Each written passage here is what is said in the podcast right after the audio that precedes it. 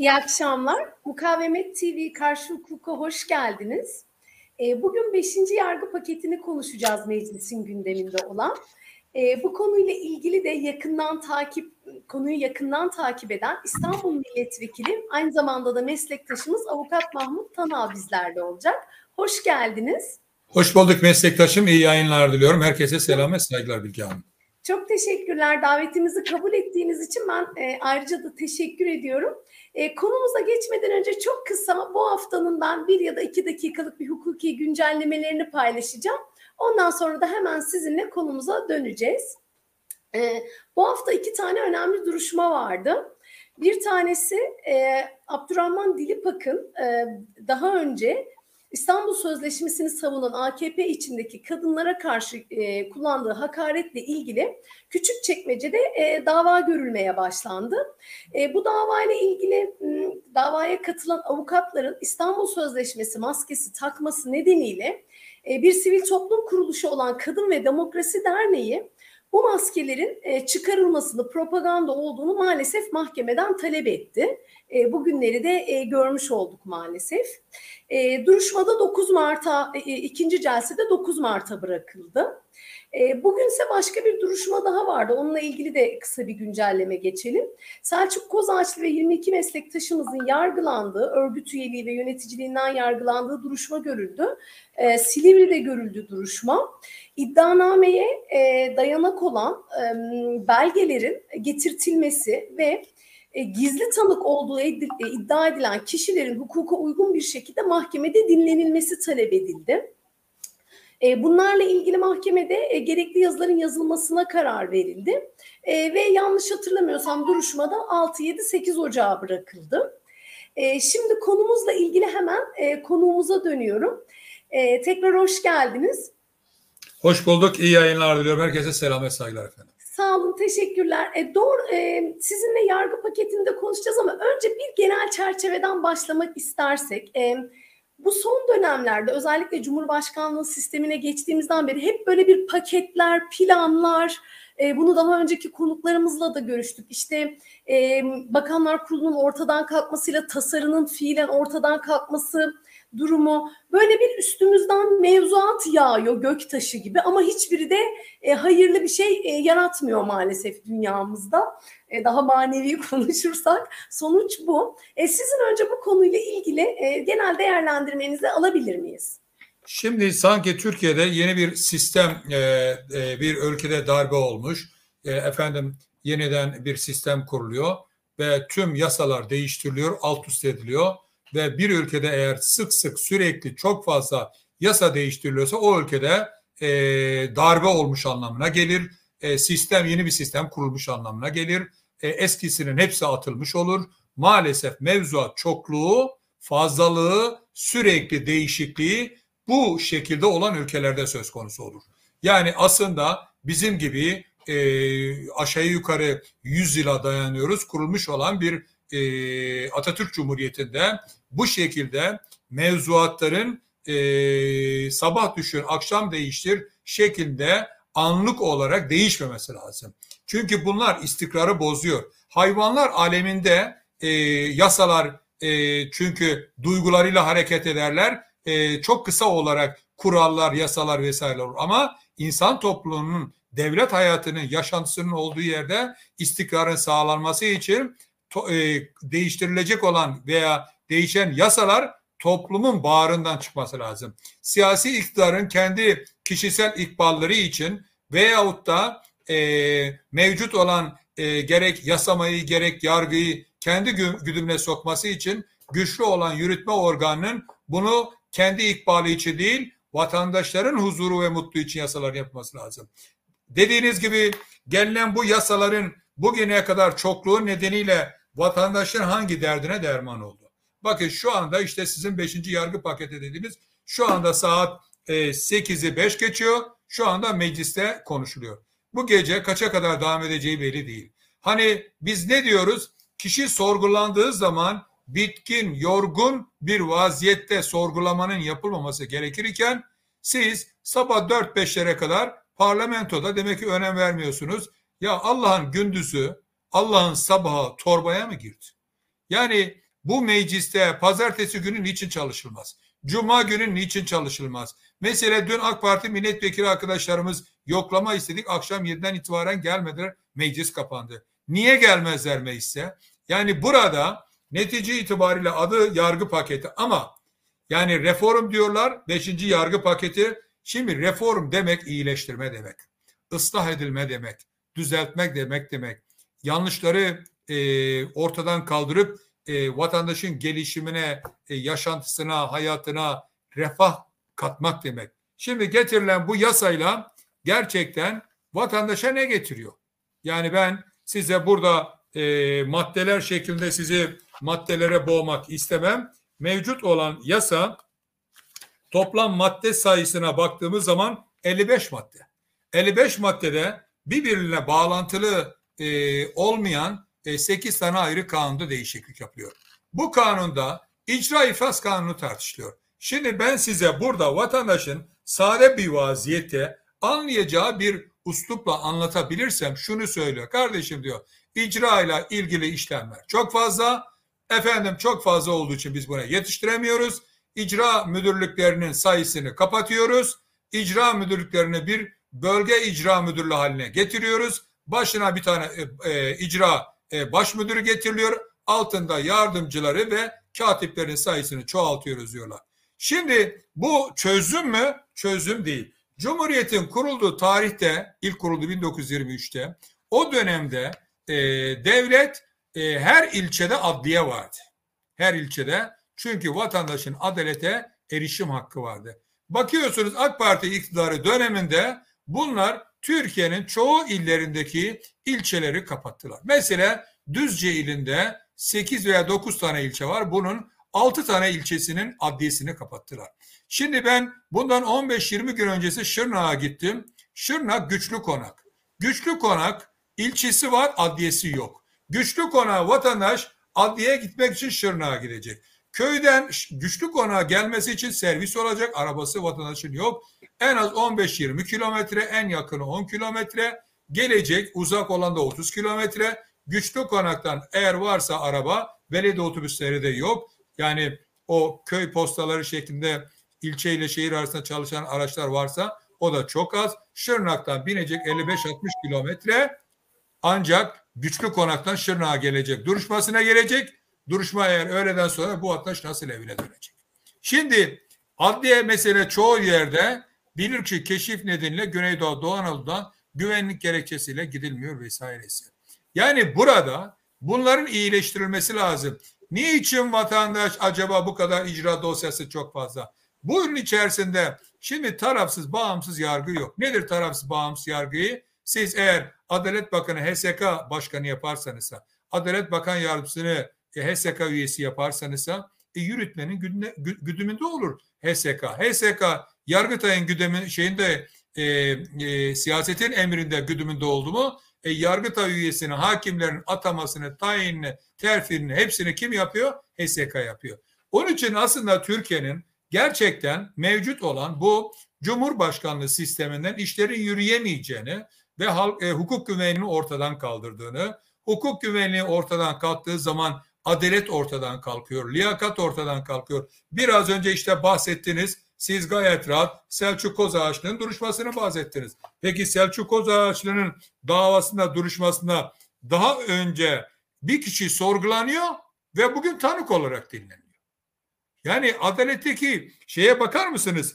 Ve daha önce bugün ayrıca sürekli avukatlara da e, çabuk çabuk hızlı hızlı yani savunmayı o kadar zor bir yere e, şey yaptılar ki sıkıştırdılar bakın, ki. Bakın Selçuk Bey'in e, e, iddianamesini hazırlayan savcı FETÖ davasında ağırlaştırmış müebbet hükümlüsü. Şimdi düşünebiliyor musunuz?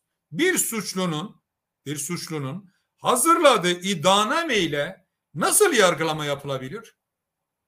Yani bunu gayet rahat tüm vatandaşlarımızın e, takdirine bırakıyorum. Yani bu kişi sen hem e, aynı zamanda e, ağırlaştırılmış müebbetle hüküm giyecek ve bunun hazırlamış olduğu iddianame ile siz insanları cezalandıracaksınız. Yani bunu eğer hatırlatırsak, dikkat edilirse Sayın İlhan Cihaner bizim 24. dönem 25 ve 26'da ist- e, milletvekilimizdi. İlhan Cihaner geçmişteki Erzincan Cumhuriyet Başsavcısıydı. Bakın onun davasında itirafçılarla, gizli soruşturmalarla kurulan kumpasların hepsi ortaya çıktı. Şimdi hatta bu konuda Avrupa İnsan Hakları Mahkemesi'ne giden o davada efendim sizin kalkıp efendim bu şekilde gizli itirafçısı, gizli telefonlar, istihbarat elemanı kullanılmasının şekil şartlarını vesairesinin e, uyulmadığını yani burada burada e, aslında e, mahkemeler siyasi iklime, siyasi konjöktöre göre karar veriyorlar. Yani buradaki eğer siyasi iklim, siyasi konjöktör hakikaten e, e, iktidarların yürütme organının baskısında olmazsa cezaevlerinde bu kadar tutuklu, bu kadar hükümlü olmazdı. Yani ne demek istiyorum? Adil bir yargılama yok. Bahsettiniz işte. Efendim e, burada e, İstanbul Sözleşmesi bir propaganda malzemesi. İstanbul Sözleşmesi gayet rahat uluslararası bir sözleşme. Türkiye'nin o dönem tüm siyasi partilerin parlamentoda oy birliği de geçtiği bir şeyde bir sözleşmeydi. Övünüyorlardı. Ve burada ne oldu? Sırf cemaatlere göz kırpma nedeniyle cemaatlerin dediğini yaptılar, toplumun dediğinden vazgeçtiler. Devlet cemaat kültürüyle, cemaatla idare edilemez. Devlet hukukla idare edilir. Devletin kıblesi, devletin pusulası adalettir. Şimdi getirdiler işte 5. yargı paketinde bir örnek. Bilge Hanım siz alacaklı olun. Meslektaşım, tam ona gelecektim. Siz aslında e, bunları zaten söyleyeceksiniz. Ben sadece küçük küçük başlıklarla sizin aslında bu teklife özellikle engellilerle ilgili dahil etmek istediğiniz çok önemli bir şey olmuş. Bu Engellilerin bizim protezlerine, protezlerine haciz konulamaması, traktör haciziyle ilgili. Bunlardan bize size. bahsedebilir misiniz? Tabii. Şimdi bakın üstadım. Kanun teklifi verdik. Biz dedik ki ya kardeşim bir sefer vatandaşın alacaklı borcu siz avukat olarak ben avukat olarak hacize gittiğimiz zaman ben de siz de icra memuru da saldırıya maruz kalıyor. Burada avukatların saldırıya maruz kalmaması için ne olur? Burada eee, bir emniyet mensubu her hacize gidene verilmesini mecbur hale getirelim. Bir kanun teklifine verdik. Bu kanun teklifi komisyonda birleştirilmesini talep ettik. AK Parti ve MHP'nin oylarıyla reddedildi. İki, aynı şekilde mesele Kredi Yurtlar Kurumu ile ilgili öğrencilerin gerek kurumlarda gerek özel şahıslarda aldığı burslar var. Bunların öğrencilerin burslarına haciz konuluyor. Dedik kardeşim haciz konulmasın. AK Parti ve MHP'nin oylarla komisyonda reddedildi. Aynı şekilde vatandaşın kol ve bacak protezi var. Bunlar ekonomik değeri satıldığı için bunlara haciz konuluyor. Eğer e, gazetelere e, bakarsanız internette göreceksiniz protez bacakları haciz edilen vatandaşımız var. Ya bu insanın onuruyla, kişiliğiyle e, zedelemedir. İnsanın onur ve kişiliğini hakikaten zedeleyen bir e, eylemdir. Kanun insan onurunu korur. İnsan onurunu zedelemez. Dedim ki kardeşim kanun teklifini verdik. E, komisyonda bunu birleştirin. Vatandaşların e, kol bacak protezleri haciz edilmesin. AK Parti ve MHP'nin oylarıyla birleştirilme talebimiz reddedildi. Çiftçinin traktörleri. Kardeşim zaten ekonomik perişan durumda. Dedik ki çiftçinin icra kanunu 83 ve 82'ye göre haciz konulmasın dedik ve burada çünkü sen nasıl maden ocaklarını maden çıkarırken maden ocaklarının çevresindeki alet edavatı haciz edemiyorsansa çiftçinin de aynı şekilde traktörüne haciz edilmesin dedik. Bunu AK Parti MHP'nin oylarla komisyonda reddedildi. Mesele yine kadınlarla ilgili aile konut şehri var. Aile konut şehrine eşlerden bir tanesi bu şehri koymuşsa dedik ki ya kardeşim bu aile konut şehri bunların aile e, ile münasip ise bunu da lütfen haciz konulmasın, icra ile satılmasın dedik. Bu yine reddedildi. Şimdi burada istinafla ilgili başvurular var. İş mahkemesi, asli hukuk, ticaret mahkemesindeki başvurularla burada e, icra iflasındaki istinaf başvuru süresi eşitsiz. eşit hale getirin dedik reddedildi. Bakın bu kadar koronavirüs nedeniyle Türkiye'de e, iflasta olan, batan, kongortotoya giden şirketler var. Bu şirketlerin çalışanların alacakları var. Şirketin çalışan alacaklarının birinci sıraya alın dedik. Yani hiç olmazsa vatandaş mağdur olmasın. E, mevcut olan düzenlemede birinci sırada değil, işçi alacakları nedeniyle çalışan işçiler mağdur. Bunu birinci sıraya alın dedik. AK Parti ve MHP oylarıyla komisyonda reddedildi.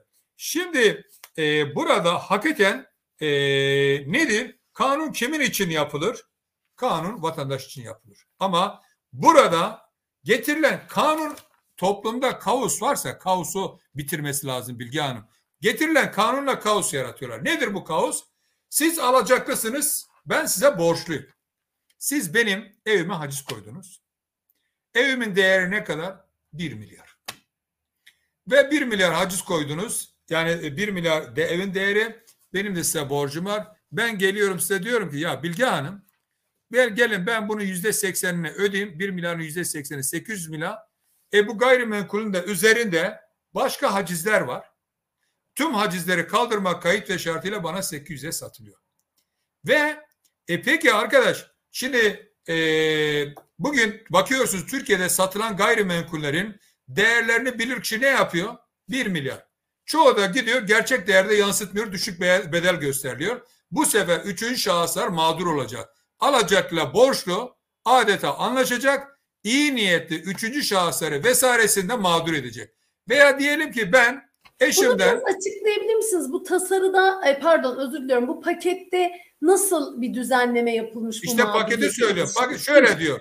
Yani Mahmut Tanal sen Bilge Hanım'a borçluysa Bilge Hanım senin malına haciz koymuşsa haciz konulan o gayrimenkulün değeri 1 milyarsa Bilge Hanım eğer size yani 1 milyon e, 1 milyar diyorum özür dilerim 1 milyon 1 milyon değer biçilmişse e, Bilge Hanım efendim hacizi koydu ben de borçluyum gittim sizinle anlaşıyorum e, işte bunun yüzde sekseni olan 800 bin TL'yi e, sizinle anlaşacağım üzerindeki tüm hacizleri kaldıracağım. Bunun sakıncası ne? Bir, ben evliyim. Eşimden ayrılmak ayrılacağım ve eşimden mal kaçırmak istiyorum. Kendimi anlaşmalı olarak birilerine borçlandırırım ve borçlandırma nedeniyle ne yapmış olurum ben? Ee, kalkarım alacaklı olan sizinle anlaşırım. Yüzde sekseni 800 bin lira anlaşırım ve oradaki eşimi bir sefer bundan mağdur ederim bir. Çünkü oradaki üzerine aile konu şeride olsa o düşük olan paranın bedelinin üzerine devam edecek. Gayrimenkul oradan kurtulmuş olacak. Bir. İkinci sakıncası. Benim birden fazla e, kişiye borcum var. Sizinle anlaşıyorum ben. Yüzde seksenle. Aslında açık arttırmayla e, rekabet koşulları nedeniyle Türkiye'de gayrimenkuller çoğu değeri bir trilyon yazılı olan yer en azından 1 200, 1 300, 1 500, 2'ye kadar satılan yerler var. Çünkü ben avukatım, siz de avukatsınız. Gidin açık arttırmalara bakarsanızsa bunun hepsi böyle. Üçüncü şahıs olan alacaklardan mal kaçırmak için böyle bir kaos yolu açıyorlar. Asa, as, esasen bir başka kaos yolu. Siz alacaklı olarak benim evime veyahut da işte arabama, tarlama, traktörüme haciz koydunuz. Satış istediğiniz andan itibaren ben gelip sizinle anlaştım Bilge Hanım. Ne olur bana bir şans tanıyın. Bak ben size yeni kefil getirdim, güvence getirdim. Bir taksit yapalım. Siz dediniz Mahmut Tanal tamam ben sana süre veriyorum. Anlaştık. Ama icra müdürü diyor ki yeni düzenlemeyle diyor ki alacaklı haciz edilen malın satışını talep ettikten sonra artık hacı e, satış düşürülemez diyor. O malın satışı mutlaka olur diyor. Şimdi icra, icra hukukunun temel ilkesi iradilik esastır. Tarafların iradesi egemendir. Tarafların iradesi dışında icra müdürlüğü resen hareket edemez. Onların talepleriyle bağlıdır. Çünkü icra iflas hukuku sıkı şekil şartlarına bağlıdır. Ben e, siz satışı istediniz. Geldim size dedim ki Bilge Hanım bana bir fırsat verin. Size abimi, kardeşim, babamı icra kefili gösterdim. Veyahut da teminat verdim. Yeni teminatlar verdim. Ve siz de aslında bu satışı düşürüp bana bir e, fırsat tanıyorsunuz ki ben borcumu ödeyeyim. Ama getirilen bu pakette deniliyor ki efendim satış talep edildikten sonra artık satış düşürülemez diyor. Bunlar toplumda kanun yapılırken kaos yaratılmaz. Toplum mevcut olan kaosu bitirmesi gerekirken maalesef burada e, kaos e, yaratılıyor ve kaos bitirilmiyor. Ee, Burada- Sayın Kanal bir de e, sanırım sizin hükümlülerle ilgili bir e, bu Hükümlerle ilgili şu. talebiniz olmuş. O da reddedilmiş galiba. Hı. O da şu. Şimdi 14 Nisan 2020 tarihinde açık ceza infaz kurumlarında bulunanlara verilen Covid izni 2021 yani 30 Kasım 2021 tarihine kadar izin verildi ve ancak bu 14 Nisan 2020 tarihinde Covid vefat sayısı Türkiye'de 107 iken dün vefat eden Covid'den dolayı 215 insanımız vefat etti. Şimdi 30 Kasım 2021 tarihinde şu anda Covid nedeniyle izinli bulunan e, hükümler cezaevine geri çağrılıyor. Aslında kamu güvenliği, kamu sağlığı nedeniyle bu Covid izninde bulunan hükümlü ve tutuklar hükümlerin e, bu e, kamu sağlığı ve kamu güvenliği nedeniyle Covid'in bittiği tarihe kadar veya 14 Nisan 2020 tarihindeki o dönemde e, vefat eden insan sayısı 107 iken onun en alt kısmına aşağı yukarı minimum seviyesine inecek şekilde süreye kadar uzatılması lazım. Ben bunu tabii ki e, ta e, Eylül 2021 tarihinde e, attığım sosyal medyadaki tweette o dönem açık ve net belirtmiştim. Açık ceza infaz kurumlarında bulunan binlerce mahkum COVID-19 tedbirleri kapsamında 2020 yılından bu yana denetimli serbestlikten yararlanıyor ve hüküm sürelerini dışarıda izinli olarak geçiriyorlar. Burada uzun süredir koronavirüs izni kullanan açık cezaevi mahkumlarının ekseriyeti geçimlerini sağlamak için öyle ya da böyle uğraşıyorlar. Belli bir düzen kuruldu. Türkiye Büyük Millet Meclisi Covid izninin e, e, daha fazla uzatılması yani vatandaşın iyileşinceye kadar hastalık bitinceye kadar e, e, uzatılması veya bu önerimizi kabul etmeyeceklerse dışarıda uyum sağlayan açık cezaevi mahkumlarına yönelik af niteliğinde bir düzenleme yapılmalıdır dedik. Bunları maalesef mevcut olan ne komisyon ne de parlamento kabul etmiyor. Kiminle kimin oylarıyla kabul etmiyor? AK Parti ve MHP'nin oylarıyla kabul etmiyor ve vatandaşların esasen mağduriyetini yaratan siyasi iktidar oluyor. Yani burada mevcut olan icra iflas kanunuyla ilgili işte e, şey deniliyor. Yani bugün e, icraya giden arkadaşlarımız, avukat arkadaşlarımız bilir. Evine Allah kimsenin evine haciz maciz götürmesin. E, gayet rahat borçlar, haciz tutanaklarına baktığı zaman e, inanın e, e, Anadolu yakasında e, yani Kartal'da bulunan adliyeden e, siz e, şey tarafına Beykoz tarafına 250-300 lira e, Adalet Teşkilatı'nı Güçlendirme Vakfı'nın araç parasını vatandaş ödüyor. Yani İstanbul-Ankara arası 450 kilometre otobüs parasının 2-3 katı, uçak biletinin 1,5 katı. Ve burada e, getirilen bu düzenleme ile vatandaşların bu derdine derman olmuyor. Harç paraları aslında anayasamız 141. maddesi diyor ki dava açılırken iktisadi kar getirir amacıyla harç alınmaması lazım. Harcın en düşük e, ve e, e, bu e, kamu hizmeti amacıyla e, alınması lazım iken e, kar amacı güdülmemesi gerekirken yargıdaki harçların yüksekliği nedeniyle vatandaş adalete erişim hakkını kullanamıyor. Mesela Anayasa Mahkemesi'ne başvuru harçları 500 küsuratın üzerinde, 500 TL'nin üzerinde. E peki hak arama özgürlüğü paraya tahvil edilir mi? Hak arama özgürlüğü paraya tahvil Evet, ve edilmemesi adli lazım. yardım talebiyle adli yardım talebiyle açılan davaları da e, kabul ettirmek çok zor adli yardım talebini. Yani Tabii kabul edilenler de oluyor ama hani e, istisna diyebiliriz. Maalesef şimdi burada gayrimenkullerin satışı daha önce iki yıldı. Menkul mallerin bir yıldı. Kalktılar AK Parti işte e, yap boz tahtasına dönüştürdüler. e, menkul malları 6'ya indirdiler. Gayrimenkulü biriyle bu düzenlemeyle şimdi menkul mallarla gayrimenkullerinin satış süresini bir ile getirip eşitliyorlar. Aslında menkul malın satışında yapılan işlem sayısı çok az. Gayrimenkulün satış işlemindeki yapılan işlemler, talepler, e, tebligatlar vesaireler menkul satışına aşağı yukarı 10 katı. En az bence yine 2 ile veya kabul etmeyeceklerse 1,5 ile çıkarılması talep ettik. Kabul etmiyorlar. Yani burada 7 emin ücretleriyle ilgili mesele. 7 emin ücretiyle Adalet Bakanlığı'na bağlı 7 emin ücretleri var. Onların ücretleri düşük. Neden aynısını yaygınlaştırmıyorsunuz? Neden özel yeminlere vatandaşla mahkum ediyorsunuz? Vatandaş perişan durumda. Yani burada aslında getirilen bu düzenleme, bu düzenleme vatandaşı rahatlatacak bir düzenleme değil.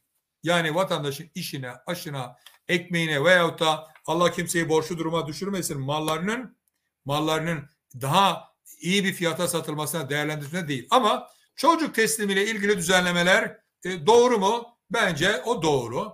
E, ya e, eksikler var mı? Var. E, çocuk burada yani teslim ediliyor vesairesi. Yani o çocuğun da bir onuru var, bir kişiliği var, ailenin de var. Bunları biraz daha e, özenle e, yapılabilir. E, bununla ilgili çocuk teslimi ilgili ben e, ta 2018 yılında e, öneri vermiştim. Maalesef kabul etmemişlerdi. Şimdi e, yeniden getirdiler. Yani e, vatandaşa e, gerçekten rahatlatabilecek düzenlemeler getirilsin ama e, burada e, biz destekleriz. İyi olanı destekleriz ama kötü olan da desteklemek yanlış olur. Mesela çocuk teslimi vesairesi olmadığı zaman orada getirilen hapis taziki vesairesini e, eskisine oranla onu kaldırıyorlar. Evet para cihazı vesairesi ama yani netice itibariyle bu çocukların anne baba arasında boşanan ve ayrılık aşamasına gelen çocukların ellerinde bunu çocukları bir e, pazarlık konusu yapmamalar lazım. Sizin vasıtanızla tüm aile ve lere de sesleniyorum. Yani çocuklara yapılabilecek her türlü pazarlık konusu e, çocukların gelişimini etkilemiş olur ki tavsiyem önerim evet medeni uygar bir şekilde bunlar düzeltilebilir diyorum. Bunlar e, bir düzenleme ile elektronik satış efendim siz nakit parayla katılacaksanızsa e, saat e, e, e, 23.30'a kadar yok eğer e, teminat mektubuyla katılacaksanızsa e, saat 5.30'a kadar katılabilirsiniz. Mesela yarın yapılacak ihalenin teminatını ben bu nakit para bugün 5.30'a kadar yatırmam lazım. Ama teminat mektubu gece 23.30'a kadar. Bu yanlış dedik. Siz bunu en şey saatine kadar yani ihalenin bitiş saatine kadar yaptırın. Daha doğru olur. Ee, ve satış saati işte saat 14'te bitiyor. 10 dakika daha süre veriliyor. Bu 10 dakika süre yarın öbür gün bir sipariş ihale usulünü de gündeme getirebilir. Yani eğer ihale devam ediyorsa devam etsin diyorum. Yani burada seri bir şekilde siz dediniz ki gayrimenkul değeri 810 bin dediniz. Ben 811 dedim. Diğeri 812 dedi. Bırakın bunu 10 dakikayla sınır, sınırlıyorlar. Bu doğru bir uygulama değil. Yani eğer e, gerçekten e, herhangi bir yerle danışılmıyorsa, bir pazarlık konusu yapılmıyorsa, seri bir şekilde arttırım yapılıyorsa bırakın 5 saat mi sürecek, 10 dakika mı sürecek, bir gün mü sürecek, ne sürecekse sürsün. Bu anlamdaki kısıtlamalar doğru bir olay değil. Yani bu kanun aslında e, nerede? Cumhurbaşkanlığı Köşkü'nde hazırlanmış. Burada herhangi bir virgülüne vesairesine dokunmadan devam ediliyor. Bu e, doğru değil. E, yani burada katılımcılıkla e, ve bizim getirmiş olduğumuz ve bu kanunla iş düzüğün 35. maddesiyle direkt bağlantılı olduğu halde birlikte görüşülmesi gerekirken bunlar görüştürülmüyor. Bunlar e, doğru hadiseler değil. Mesela bir tanesinden diyor ki taksitle ödemeye ilişkin e, belgelere damga vergisi istisna zaten alınmıyor. Ben gidip borçla ödeme taahhüdünde bulunduğum zaman siz alacak olarak kabul ettiğinizde ödeme taahhüdüne damga vergisi almıyor ki. Damga vergisi nerede alıyor? Siz bana eğer bir üçüncü şahıs getirip icra kefili yaparsam icra kefelat damga vergisi alınıyor. Yani burada e, ha e, menkul malları diyor ki siz menkul malı satışını ister istediğinizde mutlaka muhafaza yapmak zorundasınız. Ya kardeşim zaten borçlu borcu parası olsa öder. Siz bir daha satışını istemek için malı muhafaza altına almak o malın e, maliyetini arttırır, haciz masrafını arttırır, borçluya da bir külfet olur, alacaklıya da bir külfet olur. Yani yazık günah bunu mahallede satış yapılabilir. Bu hangi ihtiyaçtan kaynaklandı? Bence hiçbir mantığı vesairesi yok. Yani adeta bu da e, alacaklıyla borçlu arasında e, bir kaos yaratacak, toplumda gerginlik yaratacak. Siz alacaklı olarak diyorsunuz ki ya Mahmut Mahmut Tanal bana borçlu, evinden malları satırsın. Yok icra diyor ki ben evinde satmam. Sen bana parayı yatır, ben gideceğim evindeki dolabını hepsini kaldıracağım, öyle satacağım. Ya Bir yazık şey- günah. Buyurun. Hem muhafazayı zorunlu kılıyorlar ama baktığınız Evet. zaman bu muhafaza işlemleri yani alacaklı için de çok masraflı. Şöyle hani avukatlar müvekkillerine şunu anlatamıyor. Müvekkil şey diyor "Be- ben zaten alacağımı alamamışım bir de üstüne bir sürü masraf yapmak zorunda kalıyorum diyor. E bu şimdi ona da sebep olacak. Yani o e, yedi eminlerin ne kadar pahalı olduğunu orada bin bir türlü şey oluyor. Siz benden daha iyi bilirsiniz. Yani biraz öyle bir yanı da var gibi geldi bana. Yani burada burada aslında adeta vatandaşa alacağının cebri icra yoluyla tahsil etmek için zorlaştırılıyor. Borçluya büyük bir külfet getiriyor. Borçluya vur abalıyla de tekrar tekrar borçluya resmen para yüklemek için, masraf yüklemek için ellerinden gelen e, her şeyi yapmışlar burada. E, olması gereken ne? Aslında e, bir insanın e, vücuduyla bir doktor ne kadar oynarsa, ne kadar müdahale ederse o kadar nasıl sağlık açısından risk teşkil ediyorsa kanunlarla da bu kadar oynamak risk teşkil ediyor. Çünkü bu uyumu sağlayamıyorlar. Bu ah- ahengi sağlayamıyorlar. Yani e, ben size borçluyum. Benim evimde arabam satılsa ne olur?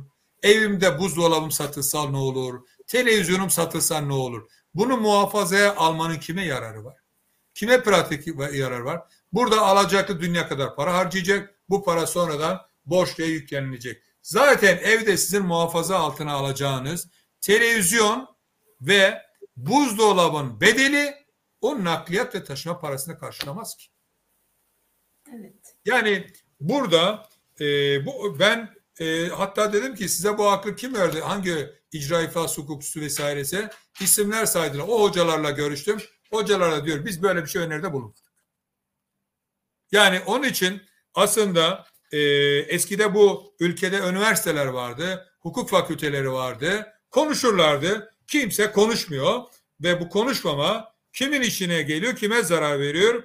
Valla bu konuşmama maalesef vatandaşa zarar veriyor. Üniversitelerde kan kaybediyor.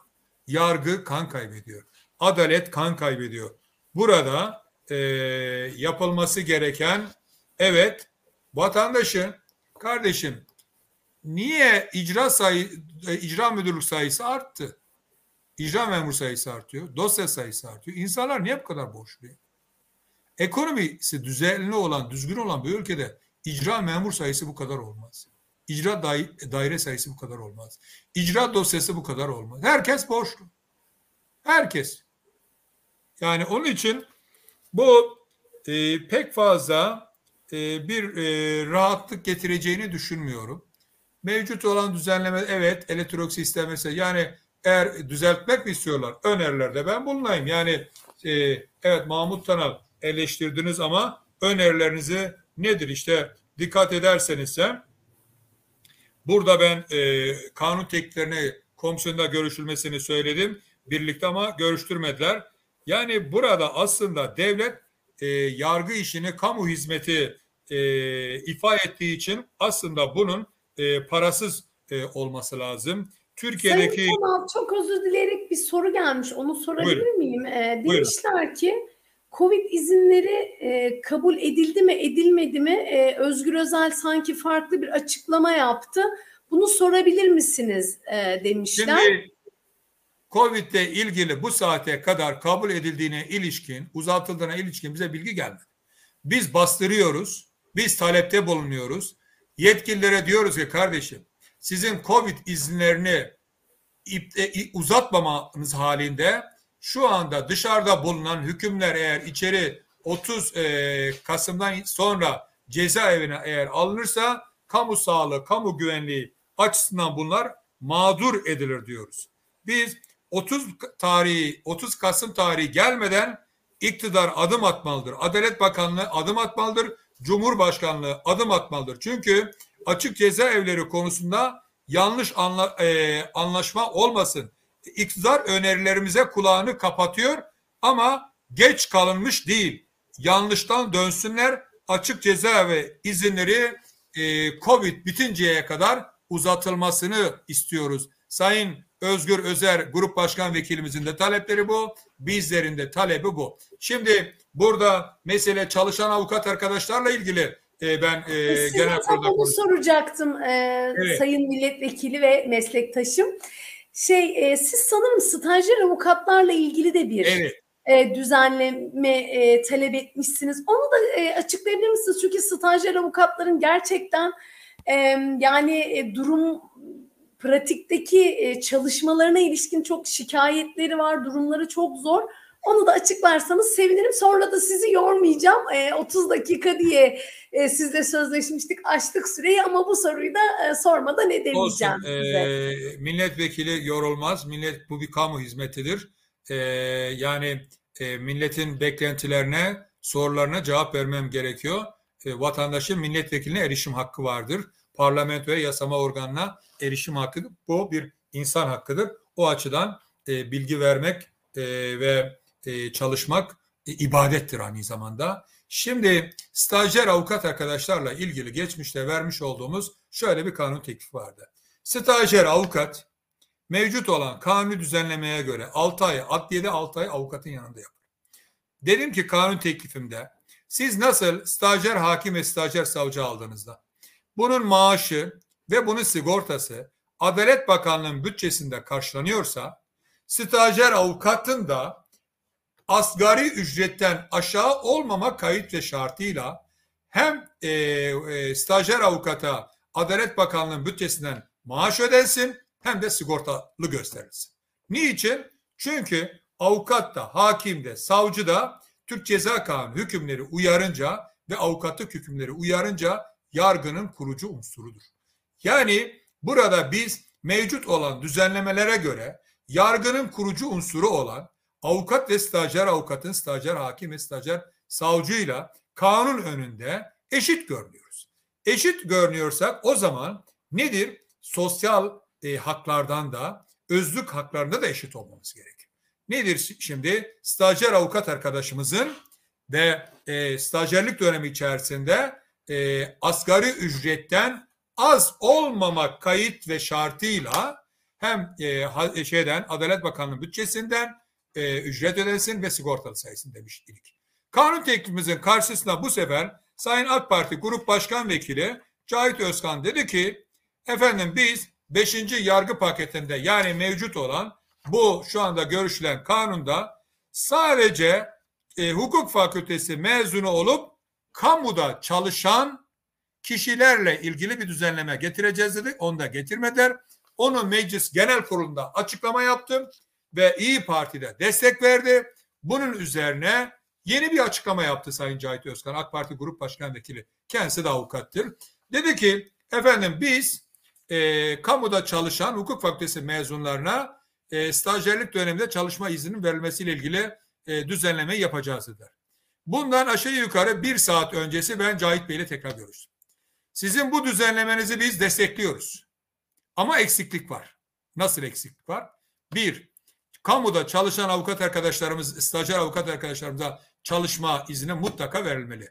Bunu destekliyoruz. Bir an önce çıkmalı. Bunun yanında kamuda çalışmayan ancak stajyerlik döneminde stajyerlik döneminde ücret alamayan kanun işte çalışamaz diyor ya o ibarenin yerine efendim e, stajyer avukat arkadaşlarımıza da Adalet Bakanlığı'nın bütçesi müsaitse hani ilk 6 ay Adalet Bakanlığı'nda ilk 6 ay Adalet Bakanlığı'nın e, personeli göründüğü için gözetiminde personel demeyeyim de özür dilerim ge- denetim ve gözetiminde staj yaptığı için Adalet Bakanlığı stajyer avukat arkadaşlarımıza asgari ücretten az olmamak kayıt ve şartıyla bir ücret ödesinler. Sigortasını da Adalet Bakanlığı'nın bütçesinden karşılansın dedim.